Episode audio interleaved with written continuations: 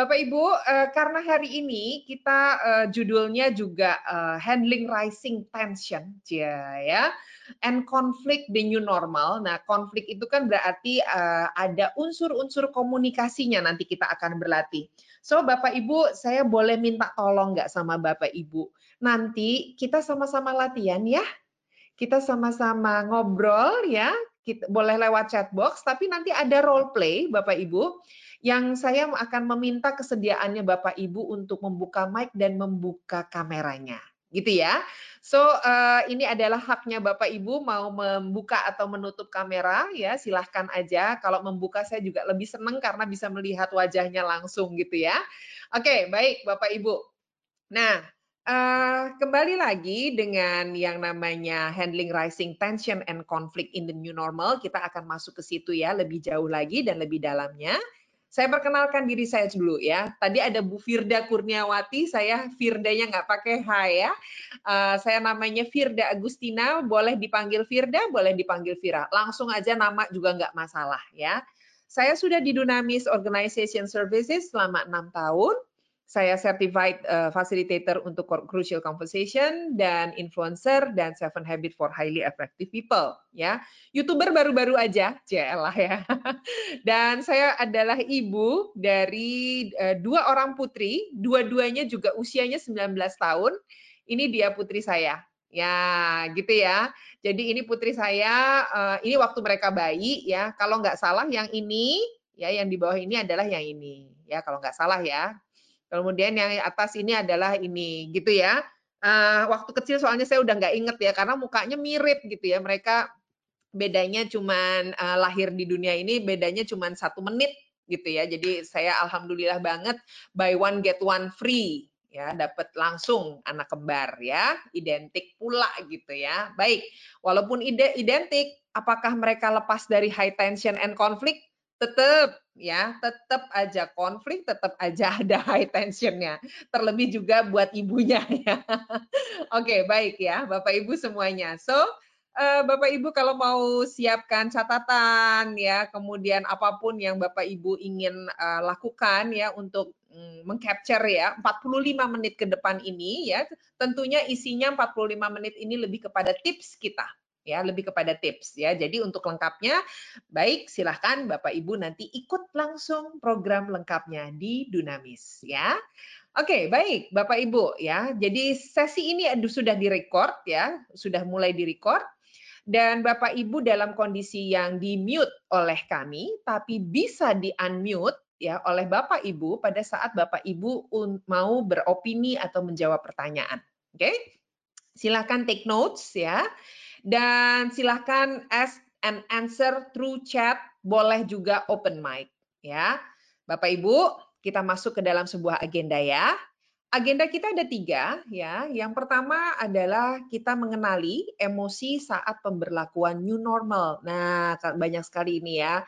Kita kalau udah yang namanya new normal, hampir setiap hari kita dengar yang namanya atau istilah new normal. Bisa jadi dalam sehari itu bisa beberapa kali kita dengar hal tersebut ya, mau di radio, mau di uh, apa namanya literatur yang kita baca, ya, atau di media massa, media sosial, sebagainya yang kata istilah new normal itu berbagai macam, pemahamannya pun berbagai macam. Ya, ya ada, baik. Ada, ada. Yang berikutnya ya adalah, oh sorry, yang berikutnya adalah eh, apalagi nih agenda kita? Agenda kita adalah kenapa sih kita nggak speak up? gitu ya. Speak up tuh apa sih gitu ya? Speak up tuh ngomong. Oke, ngomongnya kayak apa? Nah, nanti kita bahas gitu ya. Oke, nah Kemudian yang terakhir adalah mengajak berdialog untuk meredakan emosi yang tinggi. Bisakah? Ya, emang emosi tinggi harus diajak ngomong, nggak bisa gitu disiram aja pakai ARS, nggak nggak nggak gitu ya. Karena yang dihadapi adalah manusia, jadi uh, ya kita ajak bicara ya. Nah, terus yang dikasih S siapa? Kitanya dulu ya, baru orang lain ya. Oke, baik. Nah, Uh, di sinilah kita akan sama-sama ya Bapak Ibu membahas sedikit tentang yang namanya new normal. Boleh lewat chat box, boleh lewat opini open mic ya, boleh. Ya. Nah, berikutnya Bapak Ibu silahkan kita sama-sama menjawab yuk. challenge-nya Bapak Ibu selama new normal ini apa ya? Challenge-nya boleh apa aja? Challenge-nya kan sekarang kita udah mulai masuk lagi ke kantor, ada yang masih terjadwal, ada yang masih di rumah dan ada yang udah di kantor, ada yang 100% masuk ke kantor gitu ya, ada yang pakai jadwal dan sebagainya. Nah, challenge-nya di new normal dengan protokol kesehatan yang luar biasa, apa ya Bapak Ibu punya? Silakan. Di chat box boleh, opini langsung pakai mic juga boleh. Ya masih banyak menganggap remeh dengan physical distancing ya. Terkadang suka lupa masker kalau keluar rumah. Oke. Ada lagi challenge-nya? Untung masih lupa pakai masker ya, Mbak. Kalau lupa diri itu yang bahaya ya. Oke, ya, ada lagi? Selain Pak Budi Susanto dan Ibu Mariska, baru dua nih, saya tunggu ya. Saya tunggu. Nah, ini memang banyak challenge-challenge terhadap hal tersebut ya. Kadang-kadang kita masuk kantor per protokol kesehatan juga pada nggak ngikutin gitu ya. Terus kemudian mungkin saking kangennya ya yang yang Bu Mariska sampaikan ini eh uh, yang Pak Budi Susanto bilang itu ya saking kangennya jadi lupa mau social distancing suka lupa ternyata udah kebagian jadwal masuk kantor. Itu lupa apa? Pura-pura lupa, Pak? ya benar benar benar ya. Suka lupa ya udah ada jadwalnya ya. Oke ya. Kemudian transportasi umum yang belum memadai. Saya setuju Bu Mariska ya. Sedangkan harus ke kantor ya. Buka pintu office harus hati-hati. Disemprot disinfektan dulu ya. Oh ya ada masuk disinfektan chamber gitu kali ya. Udah masuk ke situ ya Uh, apalagi ya di sini Bu Merlin bilang metode kerja yang baru. Ya, thank you. Bu Shirley uh, menyampaikan di sini masih banyak yang belum sadar pentingnya physical distancing dan kebersihan. WFH yang banyak distraction dengan tambahan pekerjaan rumah dan ibu guru. Oke okay, ya. Itu semua tantangan-tantangannya kita nih semuanya ya. Ada lagi yang mau menyampaikan sesuatu tentang challenge-nya? Oke. Okay? Baik. Nah, dari apa yang Bapak Ibu sampaikan ini ternyata uh, memungkinkan nggak? Misalnya kurang uh, lupa pakai masker atau lupa masuk gara-gara udah ada jadwal tapi lupa bahwa ada kebagian jadwal nih gitu. Uh, buka pintu office harus hati-hati. Kitanya hati-hati tapi orangnya orang lain enggak. Itu bisa membuat tensi kita jadi naik nggak ya? Ah, metode kerja yang baru ini memungkinkan kita uh, jadi konflik atau uh, jadi bingung atau jadi esmosi bukan emosi lagi ya tapi pakai es ya esmosi atau gimana nih ya, ya. Nah, kira-kira menurut Bapak Ibu tentang kejadian-kejadian ini bisa menambah emosi seseorang nggak? Emosinya tentunya yang negatif ya. Bisa jadi ya. Nah, ini dia. Maka dari itu kita akan hadir di tengah Bapak Ibu ya untuk gimana sih caranya menangani ya orang lain atau partner kita bicara dalam berkomunikasi saat mereka dalam kondisi tensi yang sedang tinggi. Bawa aja ke dokter kalau tensi yang tinggi. Enggak ya, siapa tahu bisa diredakan oleh kita ya sebelum ke dokter ya. Biasanya kalau dengan tensi yang tinggi itu rentan konflik Nah, rentan konflik in the new normal yang saat ini ya. Baik, nah itu kenapa kita hadir di sini. Nah, sebelumnya saya mau cek dulu nih ya. Uh, saya rasa Bapak Ibu juga punya lah ya definisi-definisi new normal ya. Barangkali Bapak Ibu ada yang mau tulis di chat box ya. Kira-kira menurut Bapak Ibu definisi new normal itu apa sih? Ya, saya tahu Bapak Ibu sudah banyak nih punya pemahamannya ya. Satu aja dibagi ke kita semua siapa tahu saya atau Bapak Ibu yang lain, oh ada ya yang pemahamannya kayak gitu gitu ya. Jadi sesi ini adalah sesi belajar gitu ya, sesi belajar bareng. Oke, yuk kira-kira apa sih pemahaman definisi new normal gitu ya?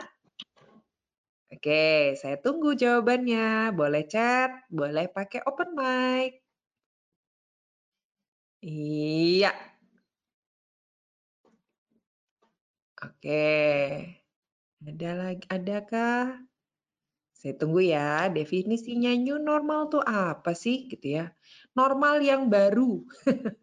itu, itu mah bahasa Inggris di Indonesiain ya, normal yang baru gitu ya. Uh, transisi, transformasi. Oh, Oke, okay. Pak Roman. Hal yang berubah ketika pandemik. Oh, cucu, cucu, cucu. Hal yang berubah. Pak Roman mana ya? Oh, hal yang berubah naik lagi. Uh, ketika pandemik ini yang awalnya baru lama-lama jadi hal yang normal. Oke, okay, ya Pak uh, Ibu uh, kemudian Pak Pandu bilang mm, mm, mm, mm, mm, mm. Naik terus nih. Kebiasaan yang baru. Bu Shirley bilang cara kerja dan gaya hidup yang baru dengan menjaga jarak yang lebih bersih. Pak Richard juga bilang bahwa kebiasaan yang baru dan gaya hidup baru di mana kesehatan menjadi prioritas. Ibu Merlin, tatanan baru ya. Pak Sanjaya memaklumi perubahan yang memang sudah pasti terjadi. Pak Budi, tatanan hidup yang normal dengan kebiasaan yang baru. Bu Yanti, cara hidup baru di tengah pandemi. Ibu Margareta bilang new normal, normal plus protokol kesehatan. Ya, benar. Pak Tito bilang pola atau gaya hidup yang baru. ya. Penambahan protokol kesehatan dalam menjalani aktivitas sehari-hari, kata Bu Nilam. ya. Uh, tadi yang saya belum selesai mana ya? Tatanan baru untuk oh udah ya semuanya ya tentang COVID-19 ya. Baik terima kasih sekali Bapak Ibu sudah menjawab di chat box ya. Itu semua tidaklah salah ya. Jadi memang uh, ini dia pemahaman-pemahaman kita begitu juga dengan saya. Namun Dunamis mempunyai pandangan ya bahwa yang namanya new normal itu adalah apa nih yang namanya new normal adalah bisa berpiknik di tengah jalan tol seperti gambar di depan. Enggak ya. New normal itu untuk uh, Dunamis adalah perubahan perilaku. Ya, perubahan perilaku untuk tetap menjalankan aktivitas sehari-hari yang memberikan dampak bagi bisnis di tengah penerapan protokol kesehatan guna mencegah terjadinya penularan COVID-19. So, Pak, Bu, intinya ada di mana nih? Intinya ada di perubahan perilaku. Ya, kita tetap bekerja. Ada sebagian kantor yang menerapkan sudah masuk kantor dengan jadwal, ada yang 100% masuk kantor, ada yang still masih di rumah ya atau berjarak jauh gitu ya. Remote workingnya masih ada. Jadi tetap supaya roda bisnisnya kita tetap jalan, dan tetap menggunakan protokol kesehatan. Artinya pada saat perubahan perilaku wajar ya jika ada hal-hal yang masih lupa yang ketinggalan seperti yang tadi Bapak Ibu sudah sampaikan. Lupa pakai masker, lupa kemudian uh, lupa pakai masker, lupa uh, apa membersihkan tangan dengan hand sanitizer ya. Nah, itu dia hal-hal yang uh, kadang kelupaan gitu ya. Oke, nah ini yang uh, dunamis, uh, anggapan dunamis bahwa new normal itu adalah lengkapnya seperti yang sudah tertera di depan ini. So, Bapak Ibu, ya ngomong-ngomong tentang protokol kesehatan, itu adalah apa sih, gitu ya? Protokol kesehatan di tempat kerja ini macam-macam, Bapak Ibu. Kita juga berusaha untuk uh, apa ya namanya uh, mengikuti Eh, aturan-aturan yang diterapkan oleh dari BUMN, dari pemerintah dan sebagainya, kemudian disesuaikan juga kalau misalnya kantor kita uh, apa namanya uh, ada aturan-aturan dari global dan sebagainya. Nah, itu ya kita pasti menyesuaikan dengan saat itu. Seperti yang terlihat di depan ini, protokol kesehatan di tempat kerja kita salah satunya adalah physical distancing, ya. Nah, Waktu itu ada social distancing, tapi sekarang karena ketemu di tempat kerja, tetap yang namanya physical distancing harus kita jaga. Gitu ya. Nah, namun pada saat hal-hal seperti ini berlaku, perilakunya perilaku baru ini kita lakukan, ada hal-hal yang menurut teman kita nggak enak atau justru kita melihat orang lain tidak melakukan hal tersebut, kita coba beritahu malah jadi emosi orangnya. Nah, ini dia yang kadang-kadang uh, menimbulkan hal-hal yang kemudian menjadi high tension. Ya. Jadi kalau saya boleh tanya sama Bapak Ibu semuanya di sini ya, apa sih tanggapan atau reaksi orang-orang di tempat kerja kita pada umumnya ya dengan diterapkan protokol kesehatan? Apakah mereka, mereka tuh termasuk kita ya, setuju, maybe, atau enggak setuju, atau menolak protokol kesehatan? Ya, pada umumnya yang mana nih? Sangat setuju sekali katanya Bu Cika, Jessica. Ya, sangat setuju sekali.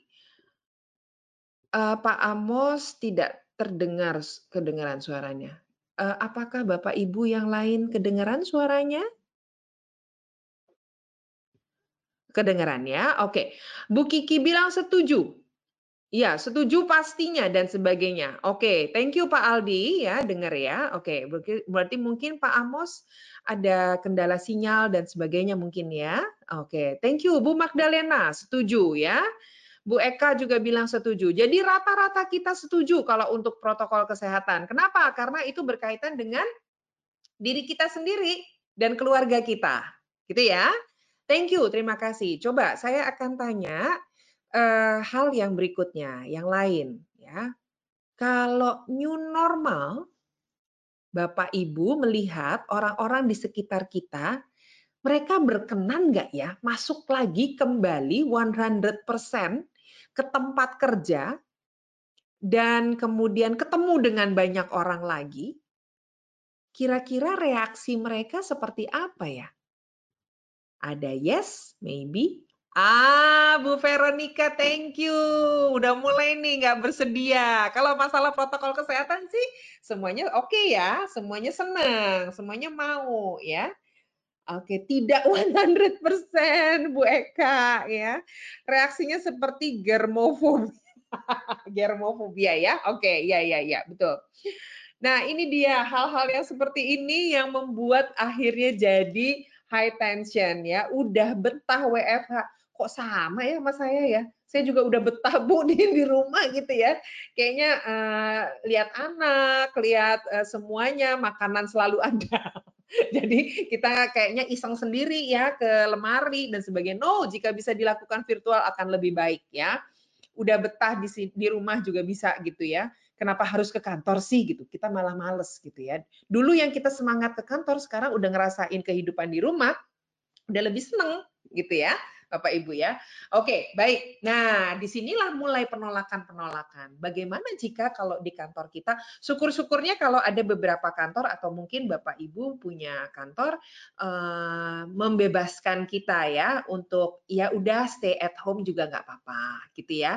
Tapi ada beberapa kantor yang wajib Wajib bro, sis, ayo balik lagi ke kantor gitu ya. Apalagi misalnya kayak orang HR gitu kan kayak jadinya uh, apa ya namanya memberlakukan seperti ini tuh banyak banget penolakannya jadinya gitu ya.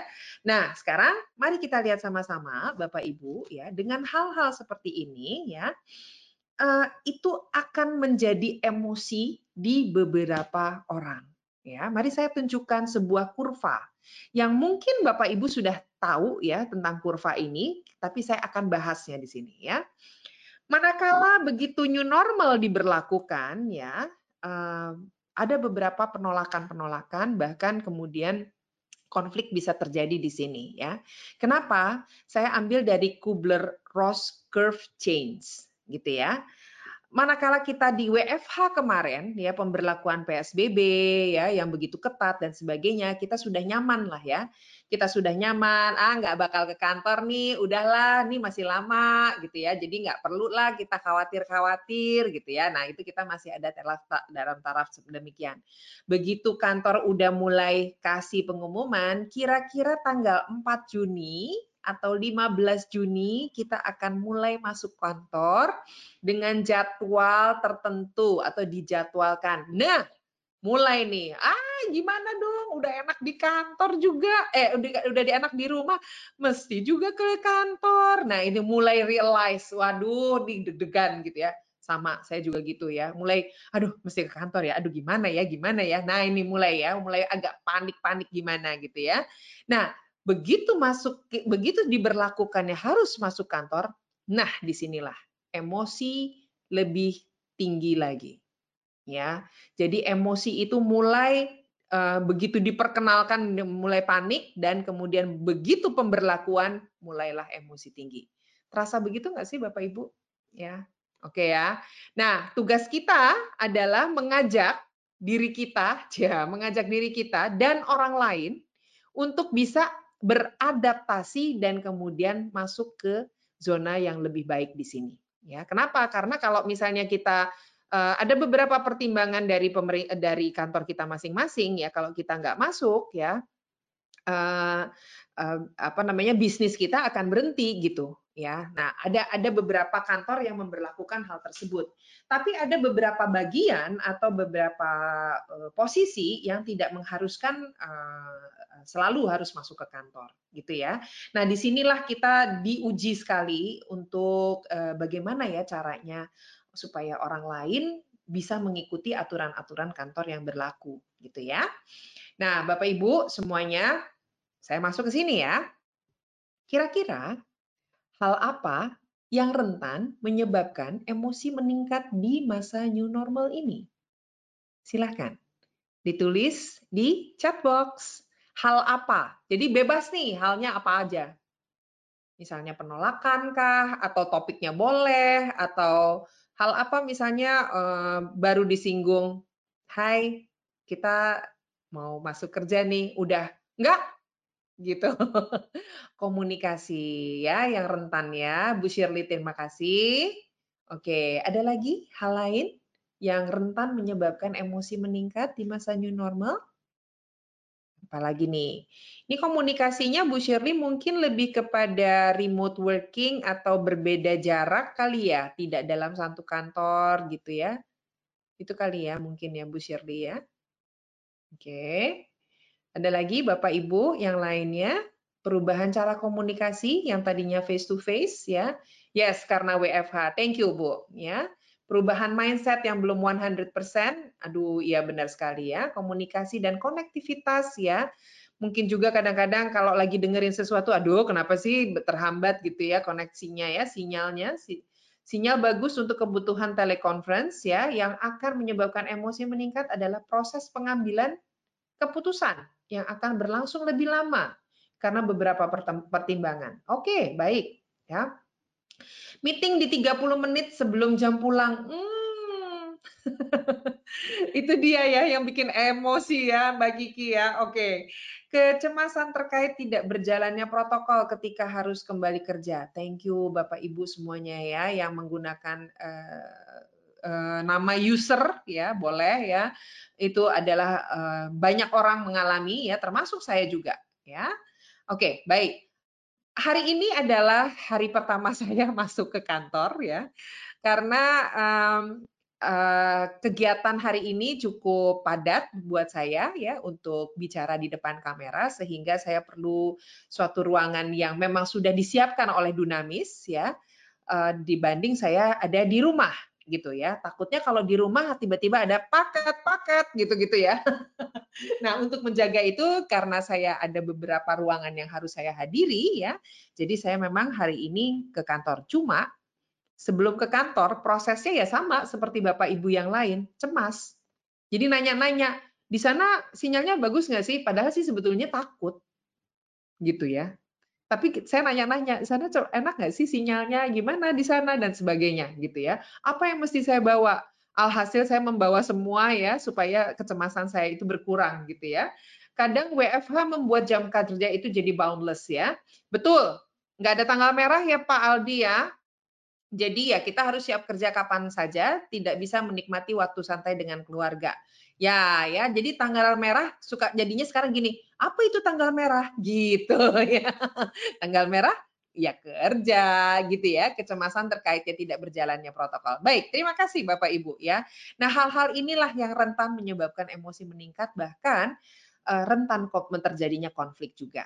So, Bapak Ibu, uh, dari Bapak Ibu yang tadi sudah sampaikan ya, uh, poin-poinnya ya, sama saya juga punya poin yang sama ya, rekan kerja, anggota tim menolak untuk kerja, ada punya rasa khawatir ya, tidak mengikuti aturan protokol. Yes, sama ya, persis kelihatannya Bapak Ibu sudah paham benar tentang hal ini. So, pada saat ya, pada saat misalnya komunikasi tidak berjalan nih atau pengambilan keputusan jadi lambat atau kondisinya kayak Mbak Kiki tadi, meeting di 30 menit sebelum jam pulang bikin emosi. Kira-kira respon kita menghadapi hal-hal tersebut apa ya? Apa ya kira-kira? Pasrah, berdoa, cakar-cakar dinding, cakar-cakar aspal, garuk-garuk orang, atau diem aja? Apa ya responnya? Silakan, boleh di chat box. Responnya Bapak Ibu apa? Mau open mic pun juga boleh sabar dan tetap menjaga hubungan. Uh, keren nih ya, AT, sabar dan tetap menjaga hubungan baik. Bu Eka bilang stay cool, bro, ya. Jadi tenang ya, memanage diri ya, gitu ya. Emosinya jangan dikeluarin. Oke, apalagi nih? Kira-kira apa ya respon kita untuk menghadapi orang yang misalnya tidak mengikuti protokol kesehatan atau hal-hal yang membuat kita lebih emosi atau uh, tensi menjadi naik. Kopi, titip ya Mbak Dian, dalgona, positive mind right attitude ya. Oke Mbak Laura, terima kasih banyak ya. Ada lagi? Kalau saya siapin ini malah biskuit ya, biar kenyang. Oke ya, jadi beberapa reaksi yang sudah disampaikan oleh Bapak Ibu barusan ini di chat box ya, bisa jadi uh, saya kalau saya rangkum adalah bisa jadi kita bisa diam ya, mencoba untuk stay cool katanya seperti kata Bu Eka ya. Atau kita menegur dengan keras ya, dengan nada yang keras ya, pakai marah gitu ya, pakai ngotot ya. Dan kemudian atau menyampaikan perhatian kita menyampaikan apa yang ada dalam benak kita, menyampaikan apa yang ada di dalam pikiran dengan cara yang baik.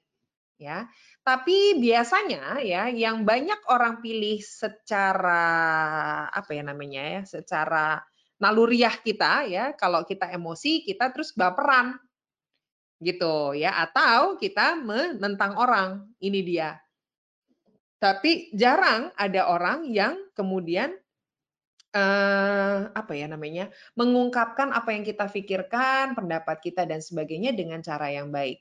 Banyak yang berlatih, tapi mungkin dari kita ini perlu dilatih ulang lagi. Nah, gitu ya. Bapak Ibu ya, untuk itu saya akan masuk ke berikutnya. Berikutnya apa sih? Nah, saya mau tanya nih, kenapa ya? Kenapa orang-orang itu enggan sekali berbicara ya atau enggan menyampaikan apa yang difikirkan? Nah, ini ada research dari Vital Smarts ya.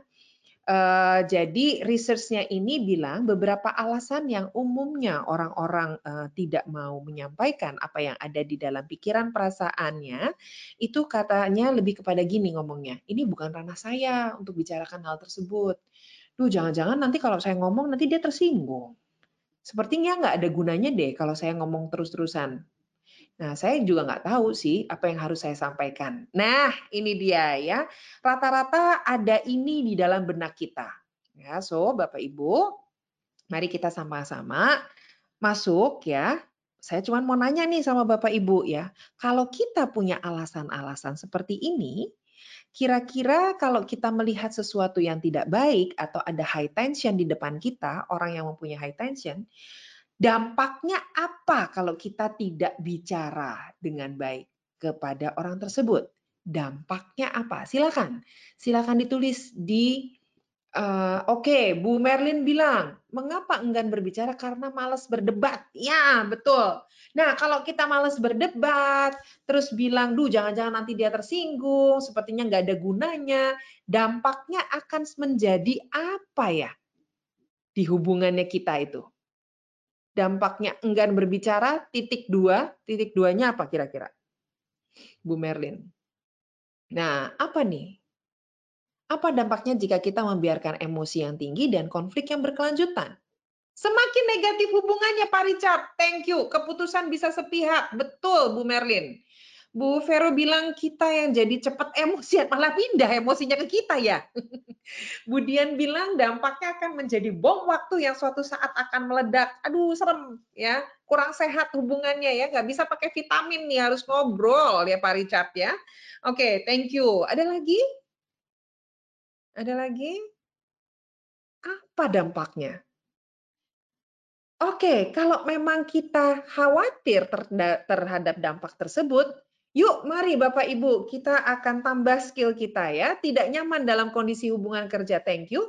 Bu Laura bilang hasil kerjanya menjadi tidak maksimal, menjadi tidak profesional, kata Bu Nilam ya, dalam menyelesaikan pekerjaan. Kerjaan juga nggak selesai. Udah WFH, kerjaannya nggak selesai, keputusannya jadi lambat, jadi sepihak, jadi nggak profesional. Serem kan kalau kayak begini? Yuk deh, ya. Mari kita sama-sama lanjut lagi barangkali ada hal-hal yang bisa kita lakukan. Oke, tips yang pertama kita akan masuk ya. Tips yang pertama adalah mari kita lihat paradigma kita pada saat kita berkomunikasi ya. Paradigma yang umum yang kita punya adalah begini. Saya mau ngomong sih, tapi dia mesti nurut sama saya saya harus memastikan orang lain itu mengerti sudut pandang saya. Nah, ini dia salah satu paradigma yang membuat kita menjadi kuat untuk tidak bicara. Kenapa? Karena kita menuntut orang lain mengerti pendapat saya. Apakah di sini ada di mana saya pengen ngerti dia? Nggak ada. Di paradigma ini, yang melihat bahwa uh, orang uh, sorry ini adalah pekerjaannya pekerjaan individu kita doang. Nggak dua belah pihak. Nggak memikirkan orang lain gitu di sini ya. Jadi yang penting saya. Yang penting saya menang. Yang penting saya uh, bisa dimengerti. Tapi di sini nggak ada timbal balik bahwa saya juga mau ngerti orang lain Nah, untuk itu ada paradigma yang lebih efektif, yaitu kalau saya mendengarkan lebih dulu, maka saya bisa mempengaruhi orang lebih luas lagi. Jadi intinya di sini, skill ini akan bekerja kalau kita bisa lebih peka pada saat lawan bicara kita, kita tangkap emosinya sedang dalam kondisi yang tinggi kita tangkap bahwa komunikasi ini kira-kira sudah akan masuk ke ranah konflik. Nah, begitu kita sudah menangkap hal tersebut, maka yuk cek paradigma kita. Di sini kita nggak bisa pakai paradigma yang di atas, bahwa orang harus ngerti pandangan saya. Tapi lebih kepada, oke, okay, saya mau mendengarkan terlebih dulu ada Bu Kenny, bagaimana kalau kita menghadapi orang yang selalu maunya dipahami? Menghadapi orang yang selalu maunya dipahami. Hmm, menarik juga nih ya. Uh, dia maunya dipahami aja ya. Oke.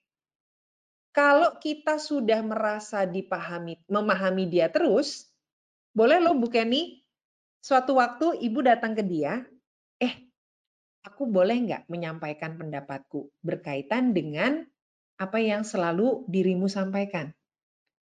Nah, kalau dia bilang oke, okay. nah kalau dia bilang oke okay, berarti dia sudah membuka tuh entah sedikit entah banyak ya kita nggak pernah tahu kan ya tapi dia sudah membuka kayak oke okay, lo boleh masuk ke gue sudah diizinkan untuk dia ngomong jadi kita boleh loh Bu Kenny kita punya hak untuk meminta izin ke mereka bahwa saya punya pendapat tentang hal tersebut. Gitu ya. Cuman memang betul Bu Kenny, pada pada saat tension kita lihat di orang lain, kitanya hold dulu untuk mendengarkan dulu.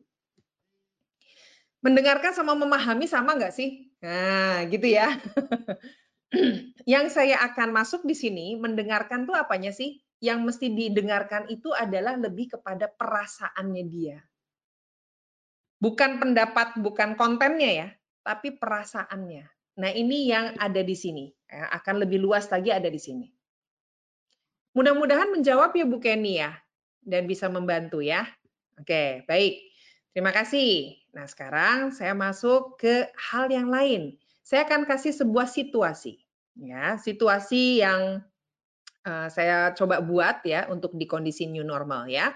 Situasinya seperti ini.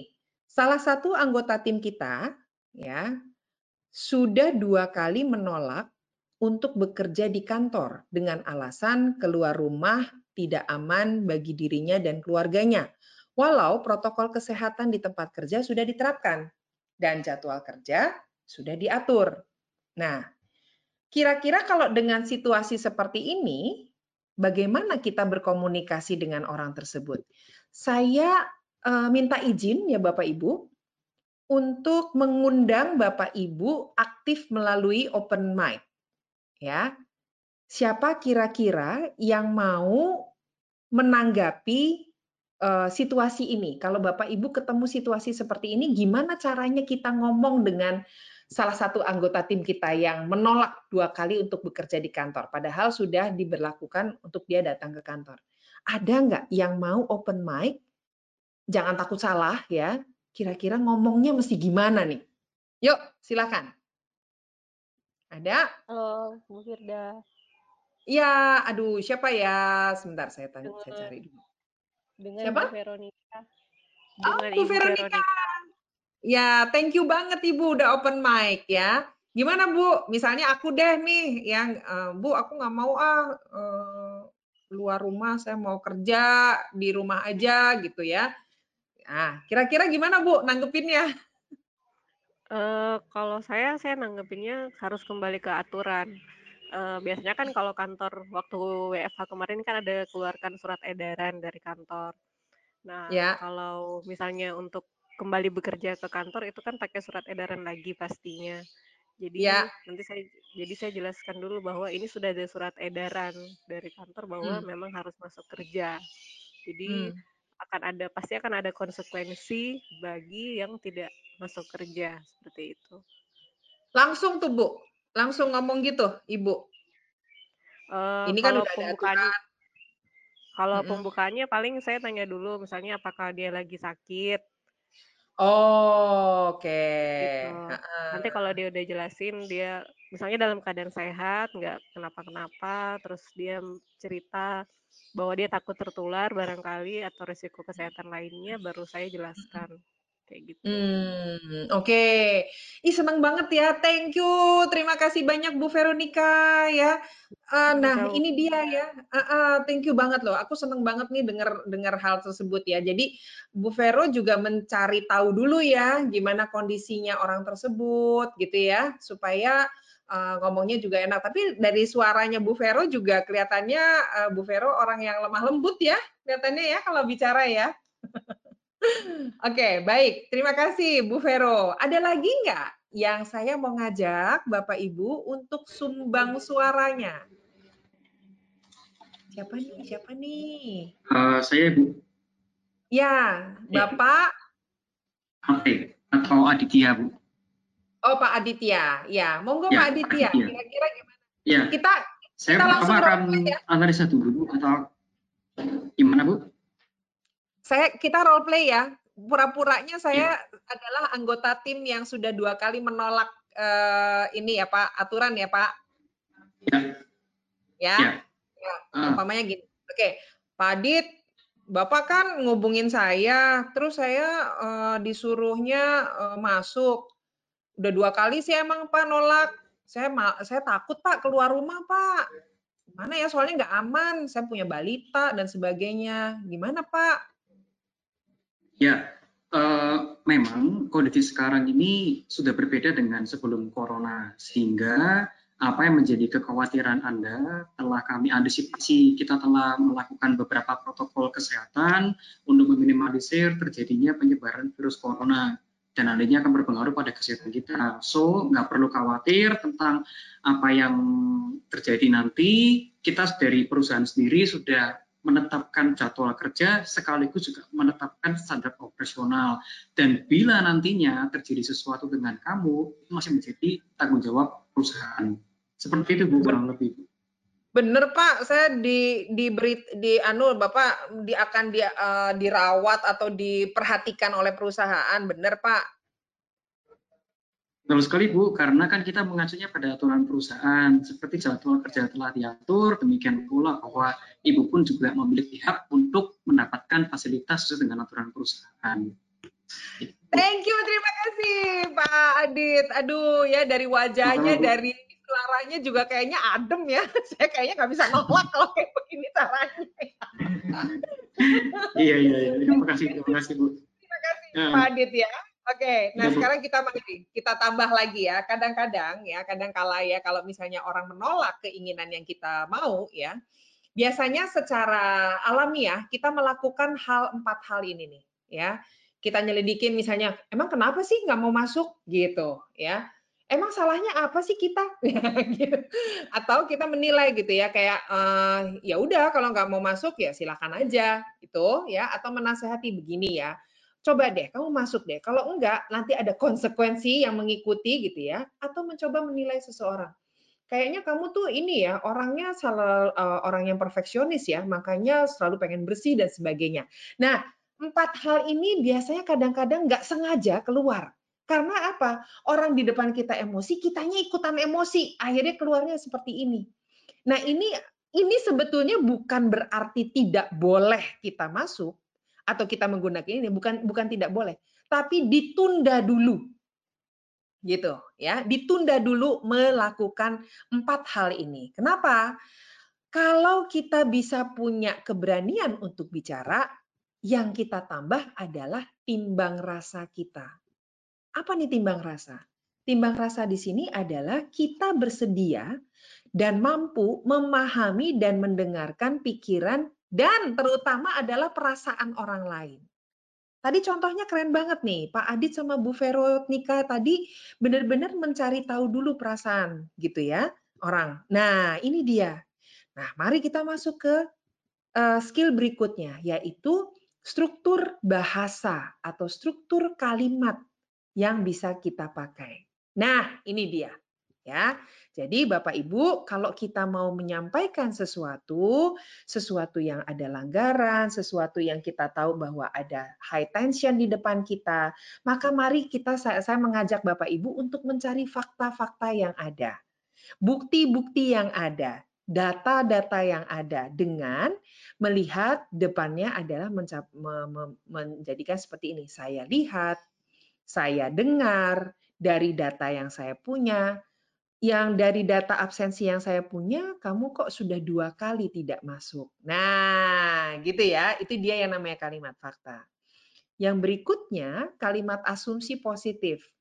Kebayang nggak kalau kita ngomong gini, dari data yang saya dengar dua kali tidak masuk, kayaknya kamu udah nggak pengen kerja deh di sini. Itu makanya itu malah membuat konflik makin gede gitu ya. Tapi akan berbeda kalau dari dua dari data yang saya punya dua kali nggak masuk, saya berpikir bahwa kamu punya kekhawatiran yang tinggi. Nah, ini adalah asumsi yang lebih positif.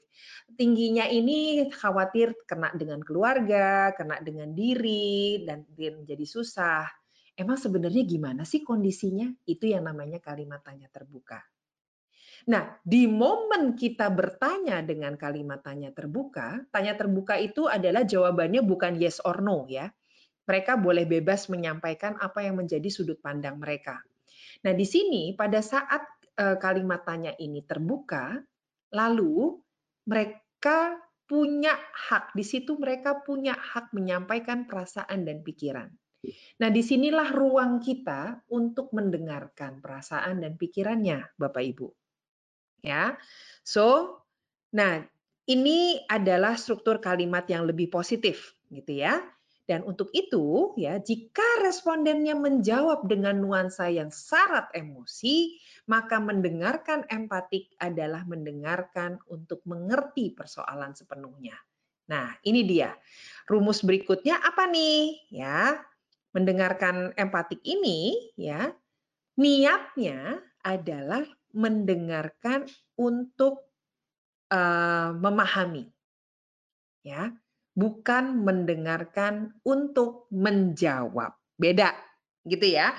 Kalau mendengarkan untuk menjawab, di pikiran kita udah sibuk. Habis kalau dia ngomong gini, gue akan jawab gini. Kalau dia ngomong gini, gue akan jawab gini. Terus sibuk sehingga apa yang responden sampaikan ke kita itu ada beberapa kata bisa hilang loh dari dari dari fokus kita gitu ya malah nggak nyambung nantinya ya oke Pak Aldi timbang rasa ya. Thank you. Nah ini dia yang akan kita pakai untuk um, meredakan emosi. Rumusnya seperti ini ya sorry sorry ya ini ini masih tips ya. Bukan persoalan setuju atau tidak setuju bukan memecahkan masalah untuk memperbaiki atau bukan menganalisa seseorang. Jadi ini problemnya adalah memahami sudut pandang dan perasaan orang lain. Untuk itu rumusnya apa nih? Nah ini dia rumusnya ya jadi ada niat kita untuk memahami semua orang punya perasaan seperti ini keterampilan merefleksikan perasaan ya Seumpama, seumpama ya, kita balik ya. Jadi yang yang diomongin mana dulu? Ya ini, ininya ini ya, marah, frustrasi. Kita menangkap dulu perasaannya untuk kita sampaikan kembali ke orang tersebut, ya. Eh, kayaknya bingung ya mau masuk dengan uh, kondisi yang seperti ini. Nah, itu dia. Kayaknya bingung ya. Nah, ini ada di sini kan, bingung seakan-akan khawatir sekali ya dengan keadaan dengan kondisi seperti ini dan diminta untuk tetap ke kantor. Itu dia kalimatnya. Ya. Oke. Nah, yuk kita balik ke uh, fokus yang tadi, situasi yang tadi ya. Saya akan berusaha untuk pengaruhi dia tentang jadwal bekerja. Saya akan menolak ini eker-ekeran. Eker-ekeran itu bahasa Jawa apa ya? Namanya nggak ada yang mau gitu ya, nggak ada yang mau ngalah ini kalau kayak begini ya. Nah, untuk itu kita akan masuk ke dua eh sorry, kedua eh, apa namanya pembahasan atau skill yang sudah ada di sini. Oke, ya. Nah, kalau kita sudah memakai ini, kita tambah lagi dengan dengan apa nih kita tambahnya?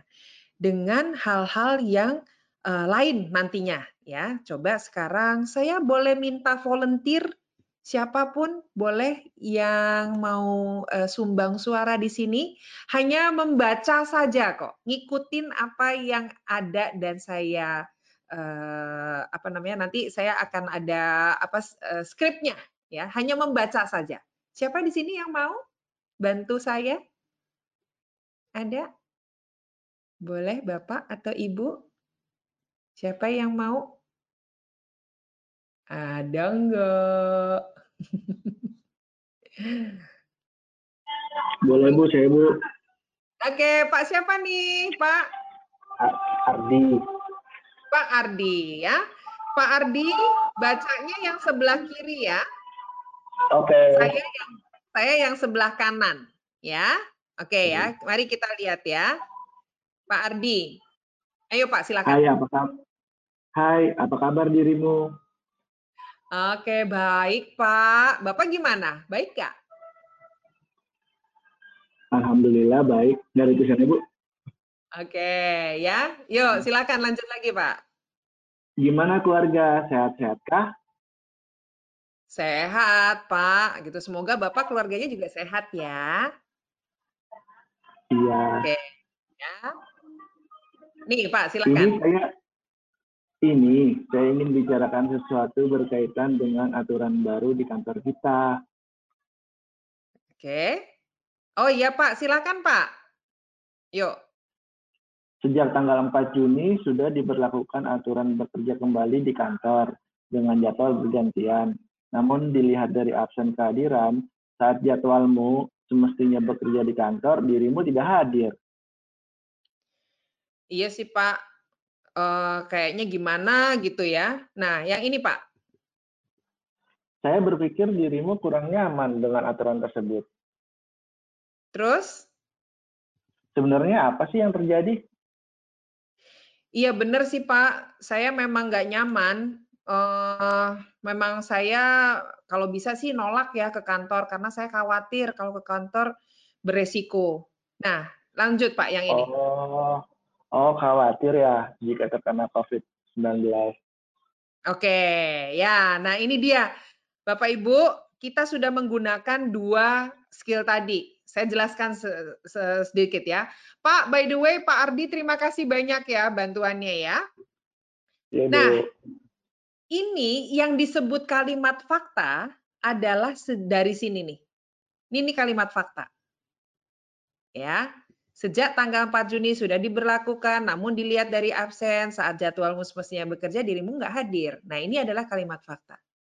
Kalimat asumsi positif itu adalah ini. Saya berpikir dirimu kurang nyaman dengan aturan tersebut. Asumsi positifnya apa sih? Sebetulnya intinya adalah kita concern kita, kita menyampaikan kekhawatiran kita, kepedulian kita, care kita ke orang tersebut. Nah, kalau orang merasa di dihargai, diperhatikan dari kata-kata kita, dia baru mulai bicara yang lebih lagi. Nah, sebenarnya apa yang terjadi? Nah, baru kan kemudian dia jawab. Nah, dari sini berarti masih ada tingkat kekhawatiran atau tingkat emosi di sini. Nah, silahkan diulang. Oh, khawatir ya kalau terkena COVID-19. Nah, itu dia. Dua hal yang uh, sudah kita praktekkan. Terima kasih sekali lagi untuk Pak Ardi ya. Yang berikutnya adalah baru boleh ditanya, khawatirnya itu sejauh mana sih? Nah, boleh kita pakai pertanyaan klarifikasi. Boleh nggak saya dijelaskan lebih jauh lagi? Tadi kamu ngomong tentang khawatir, gitu ya. Kelihatannya itu kayaknya menjadi fokus utama kamu. Boleh nggak ya? Tolong dijelaskan. Nah, itu dia ya. Jadi tambah lagi orang merasa, oh iya ya, saya merasa didengar nih. Saya merasa diperhatikan untuk berikutnya. Oke? Nah, setelah dia menyampaikan, barulah kita menyampaikan yang tadi Pak Adit sudah lakukan, Ibu Vero sudah lakukan, baru kita menyampaikan opini. Nah, sebetulnya kan kita sudah ada aturan yang berlaku, jangan khawatir, protokol kesehatan ada. Kalau misalnya ada apa-apa, perusahaan juga nggak nggak diem kok. Nah, baru itunya dikasih di situ. Jadi yang yang tadi kita sudah mau sampaikan tentang aturan-aturan boleh tapi tunda dulu ditaruhnya di belakang. Gitu Bapak Ibu ya. Nah sebetulnya itu saja tipsnya ya. Tipsnya eh, bagaimana kita mendengarkan dulu biarkan mereka ngomong dulu ya. Dan fokus pada niat kita. Jangan takut kalau misalnya tiba-tiba terus jadi kayak hening diem gitu ya nggak apa-apa itu kita berdua sedang lagi memproses apa yang ada di hati kita dan uh, apa namanya dan kata-kata yang akan kita hasilkan. Berikan ruang buat responden kita untuk menyampaikan perasaan dan pendapatnya. Walau terkesan, walau terkesan ya, gak masuk akal buat kita, tapi itu menjadi haknya dia untuk bicara, untuk menyampaikan. Hargai semua pendapat dan perasaannya dan apresiasi. Say thank you, say terima kasih atas apa yang disampaikan.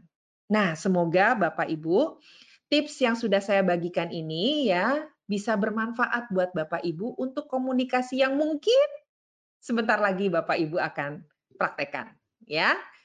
Oke, Bapak Ibu, terima kasih sekali untuk waktunya ya. Kita sudah terakhir ya sampai di sini Bapak Ibu, tapi mohon jangan keluar dulu karena saya uh, akan minta tolong untuk memberikan feedback ya. Untuk online interactive learning, Bapak Ibu bisa menghubungi marketing kami di nomor yang ada tertera di sini 0812 9863 9739 ya. Dan untuk yang berikutnya ya dari tanggal 22 Juni sampai 29 Juni sudah ada jadwal baru ya. Uh, tanggal 22 Juni uh, itu ada make your work easier ya, extending smart trust, ada learning adaptability uh, oleh uh, uh, Bapak Eugene Allen, ada Speak with Candor for Performance Coaching, ada WFH or WFO. Nah, it's a role ya, dan silahkan Bapak Ibu bisa pilih semua, bisa pilih salah satu tergantung mana minatnya ya. Nah, untuk itu Bapak Ibu, saya mohon kesediaannya Bapak Ibu untuk memberikan survei. Silahkan di-scan saja barcode-nya atau bisa masuk ke https titik dua double slash bit.ly slash webinar uh, minus 190620.